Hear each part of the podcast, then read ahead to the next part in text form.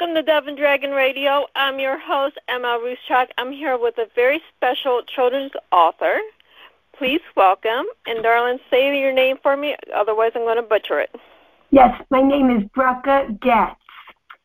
Goetz. It's spelled G-O-E-T-Z, but you pronounce it Goetz. Bracha Goetz. See, I would completely butcher that. Now...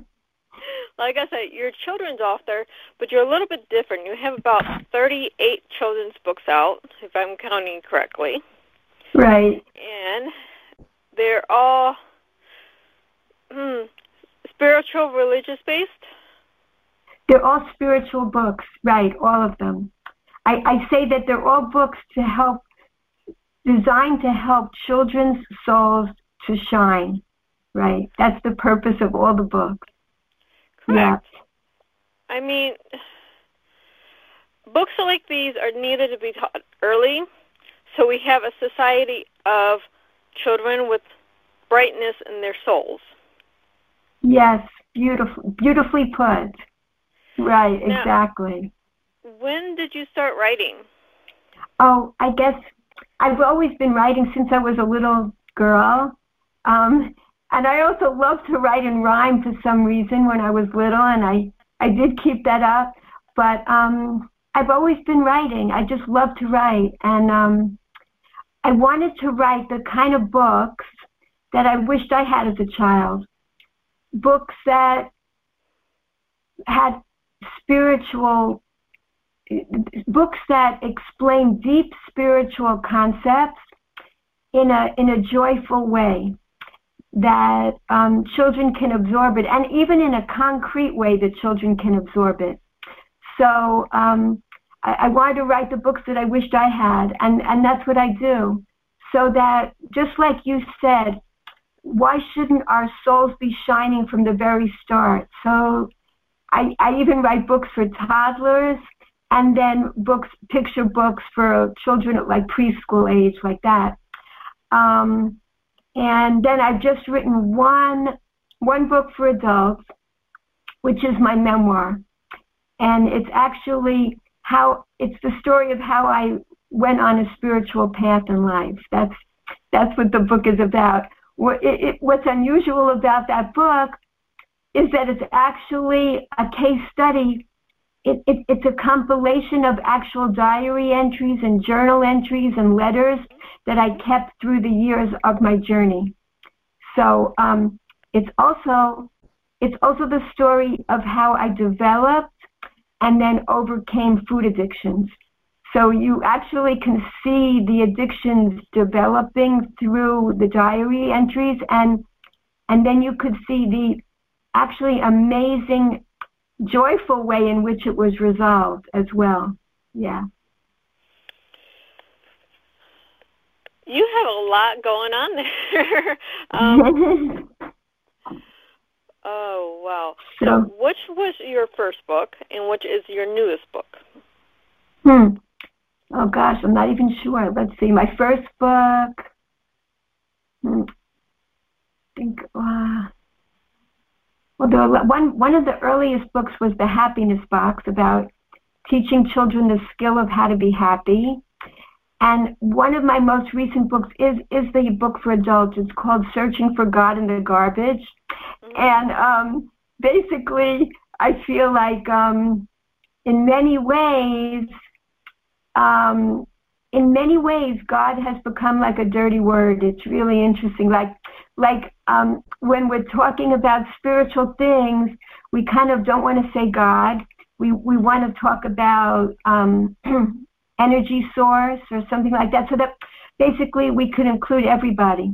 I feel like God has gotten a kind of a dogmatic tone to it, that people have some negative attachments. Many people have negative attachments to the term, whether they feel it's too patriarchal or whatever. I mean, I grew up where,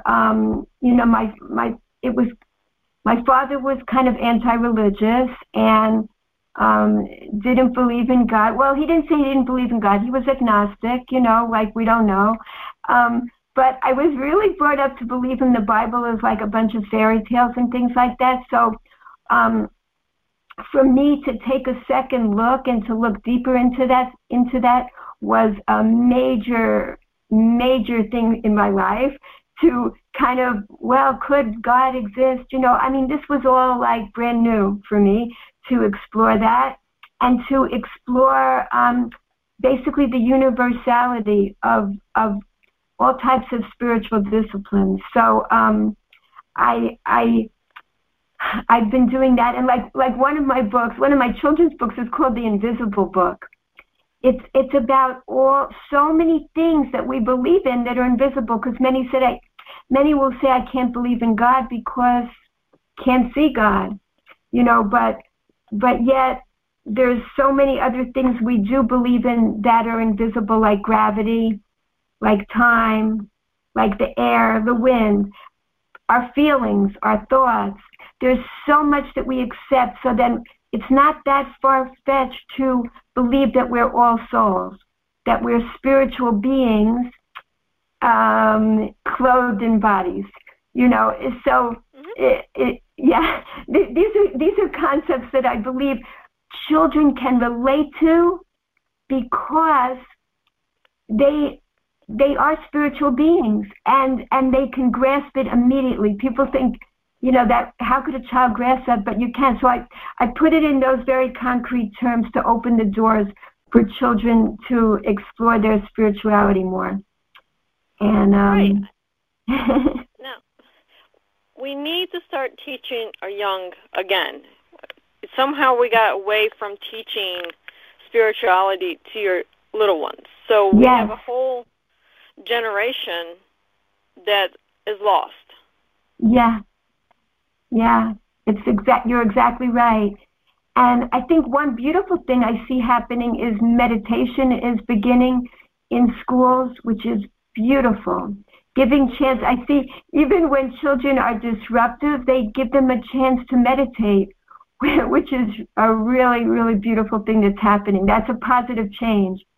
And to explore more and more that we're spiritual beings, we can waste a lot less time in life.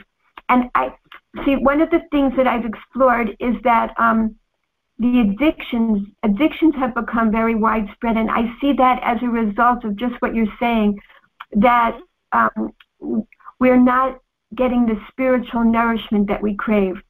So kind of that is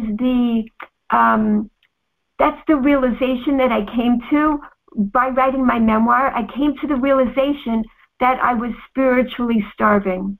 And so that the symptoms were acted out in anorexic behaviors, and then fluctuating with bulimic behaviors of like binge eating, you know, going on a desperate search for more and more food. And the story is, it all relates to overeating as well, because we're desperately starving, and it's a genuine hunger. So many diets don't work out for people because they're trying to solve it in a physical way. And the truth is that there's a genuine spiritual hunger. And if we don't fill that hunger, then we will try to fill it with other types of addictions, whether it's food or some other type of addiction.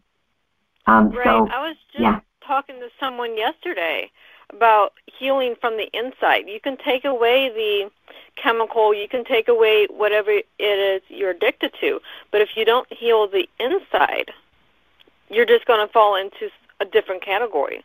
Exactly. There's an inner emptiness, and if we don't fill the inner emptiness, all of the food or whatever other addiction we put in to comfort ourselves, to try to cover the pain, it only helps so temporarily to help. And another part of that I've been exploring that I love to share is that it has to do with levels of pleasure. So there are 5 levels of pleasure, and they relate to the 5 levels of our soul.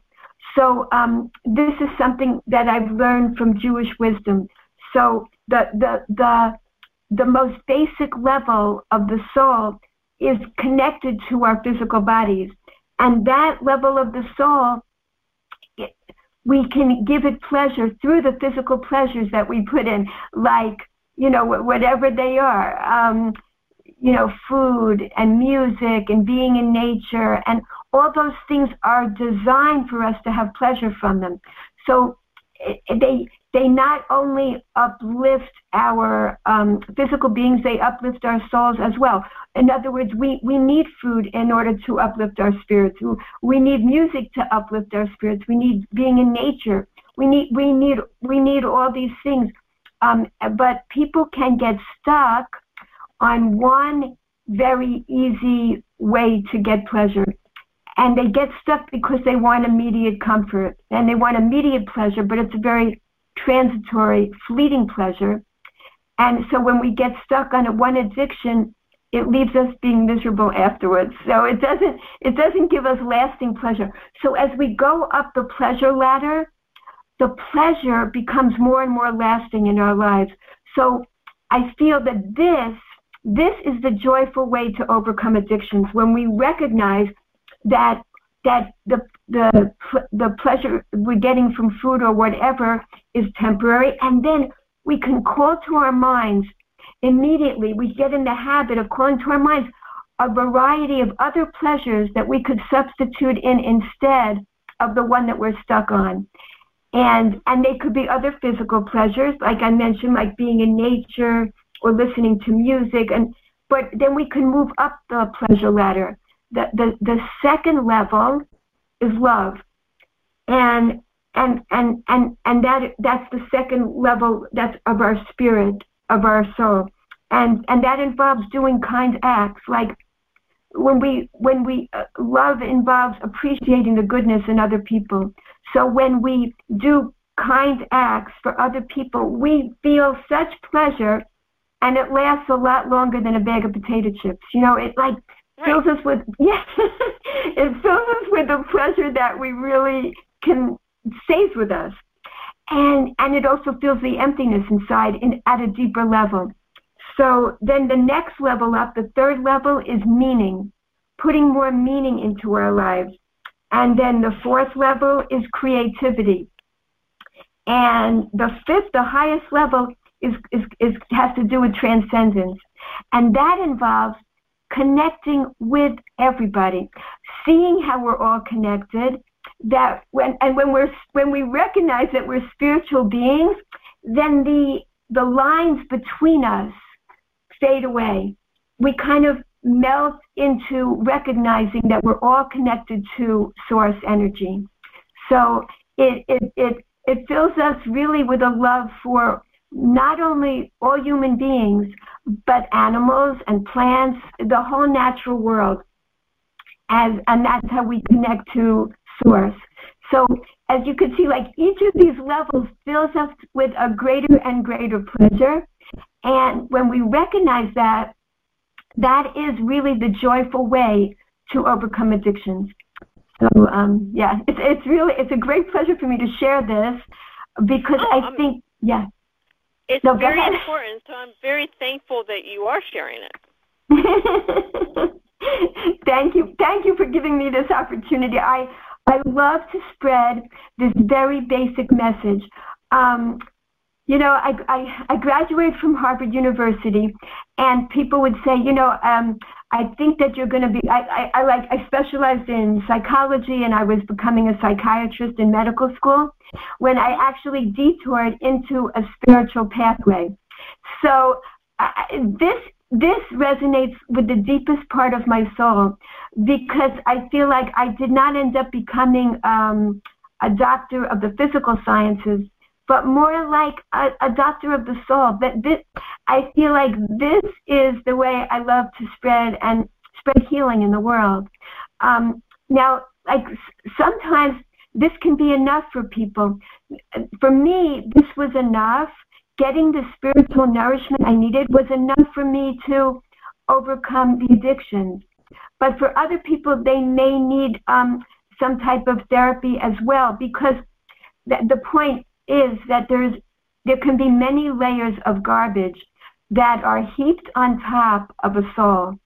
And our pure soul, that highest level of the soul, it stays pure forever. No matter how much garbage has been piled on top of our beautiful souls, that pure part is still there.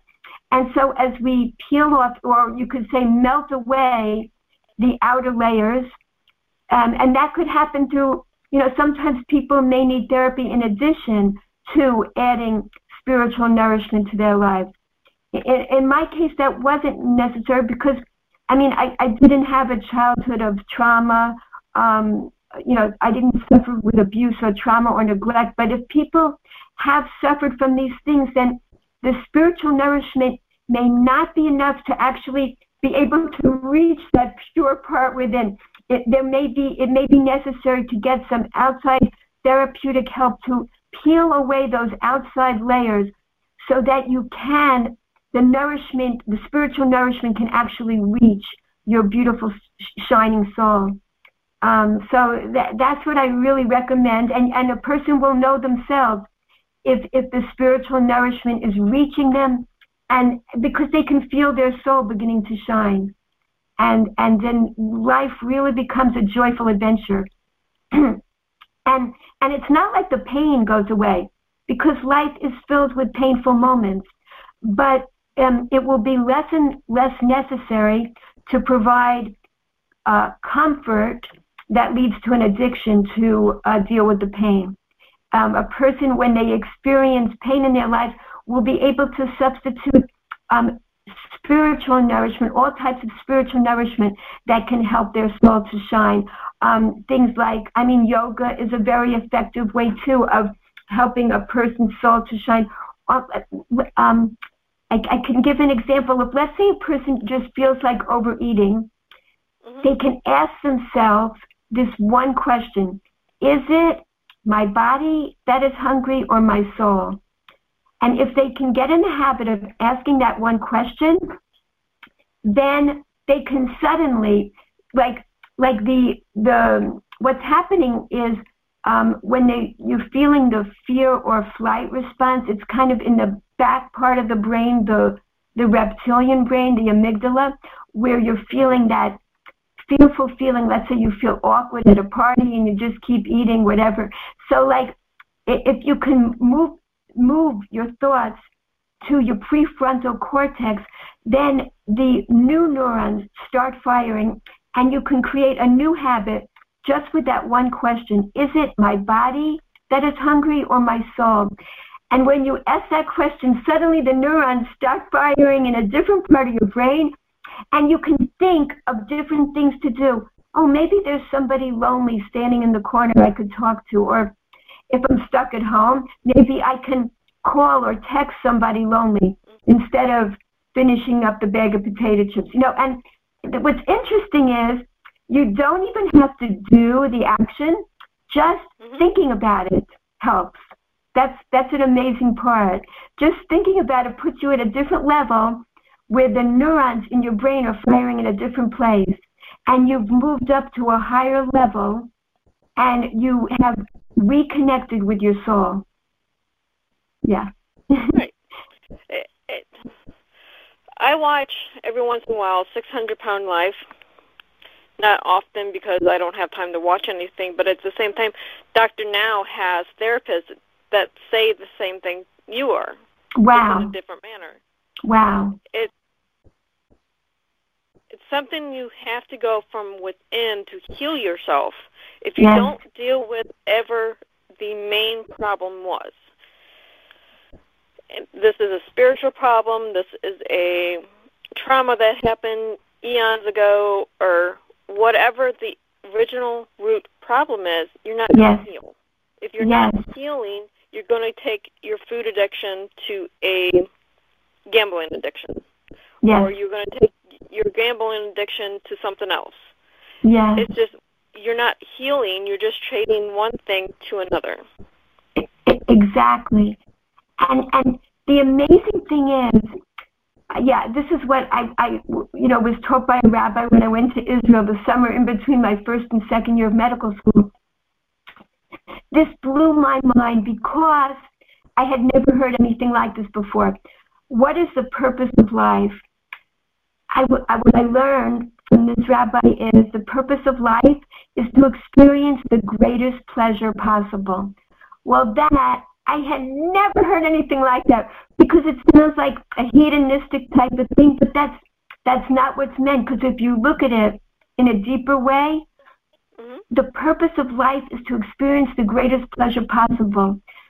We are here to experience the highest levels of pleasure, and as well as the lower levels of pleasure, as well as enjoying food that was designed to be colorful and tasteful. I mean, food could have been designed to be totally gray and have no scent whatsoever, and it would still keep us alive. But it was designed to give us a tremendous amount of pleasure, all the colors in the world, the beautiful nature that we have around us. It didn't have to be like this. And so when we realized that life was meant to be pleasurable, just like you said, because people will think, oh, maybe I'm just here to be miserable in life, because, who knows what trauma or abuse a person may have suffered in their life. But when they recognize, no, really, the purpose of life is to experience the greatest pleasure possible. When you know what is possible, then you could work to achieve it. You don't have to stop. Another teaching of this rabbi was, the opposite of pain is not pleasure. The opposite of pain is comfort. It takes away the pain temporarily, but pain can be intertwined with pleasure. Like when we give birth, there's a tremendous amount of pain involved, but that leads to pleasure. And when we work on challenges, there can be pain involved. That leads to pleasure. But comfort takes away the pain, but it does not give us pleasure.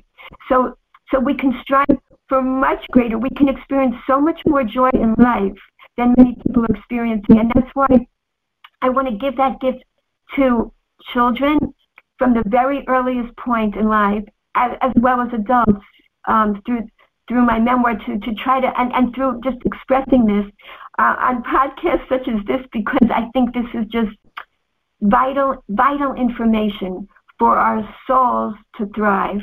And for everybody to thrive, for their beings to thrive. Yeah. So thank you so much for this opportunity. You are very welcome. I want to give you the opportunity to say anything that you need, because you're hitting on every aspect I've been trying to reach to people. Oh, I'm so happy. I'm so happy to hear that.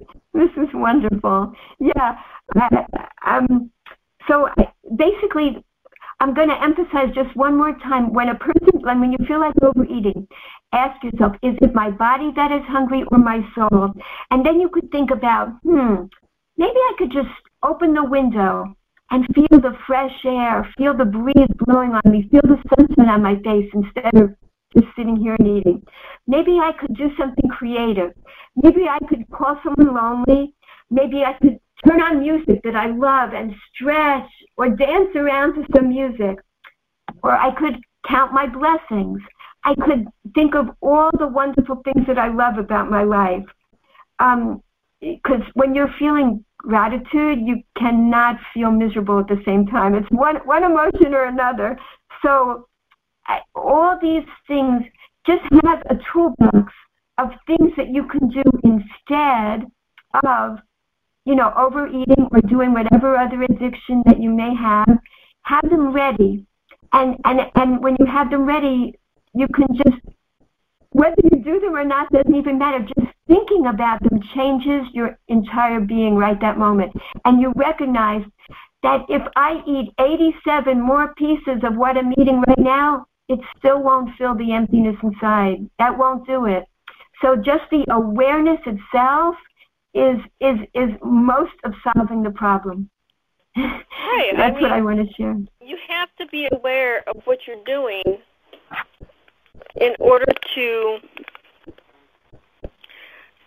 change what you want to change. Yes, exactly. And if you and the best and most effective way to change habits is to do it joyfully. So if you can substitute in something that will give you more joy than the bag of potato chips or the brownies that you're eating, then go for it. You know, something can give you even greater joy than that. You may have just habituated to using that to give you comfort, to cover up the pain, but there are so many more joyful things that you could put into your life right then. And it just becomes a habit, a joyful habit, and the habit, it becomes encoded in your life really quickly, wired into your life really quickly, because it's a joyful new habit. So, yeah. And when people go on diets, they don't seem to last too long because they're kind of rigid and your person feels restricted, so they can last for a while. But many people experience yo-yo dieting because how long can you keep up a certain rigid way of doing things?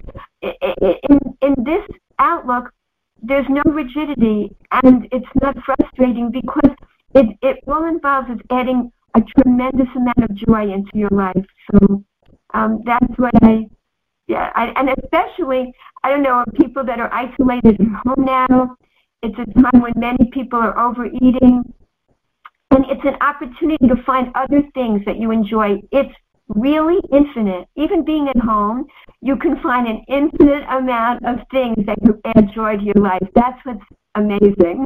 So I really hope that people can do that. Yes. Like with this lockdown right now, I haven't meditated in years, but with the lockdown, I needed something that was uplifting and positive, so I went back to meditating an hour and a half every night. Amazing. It is so beautiful. I know I've been doing things I've never done before either.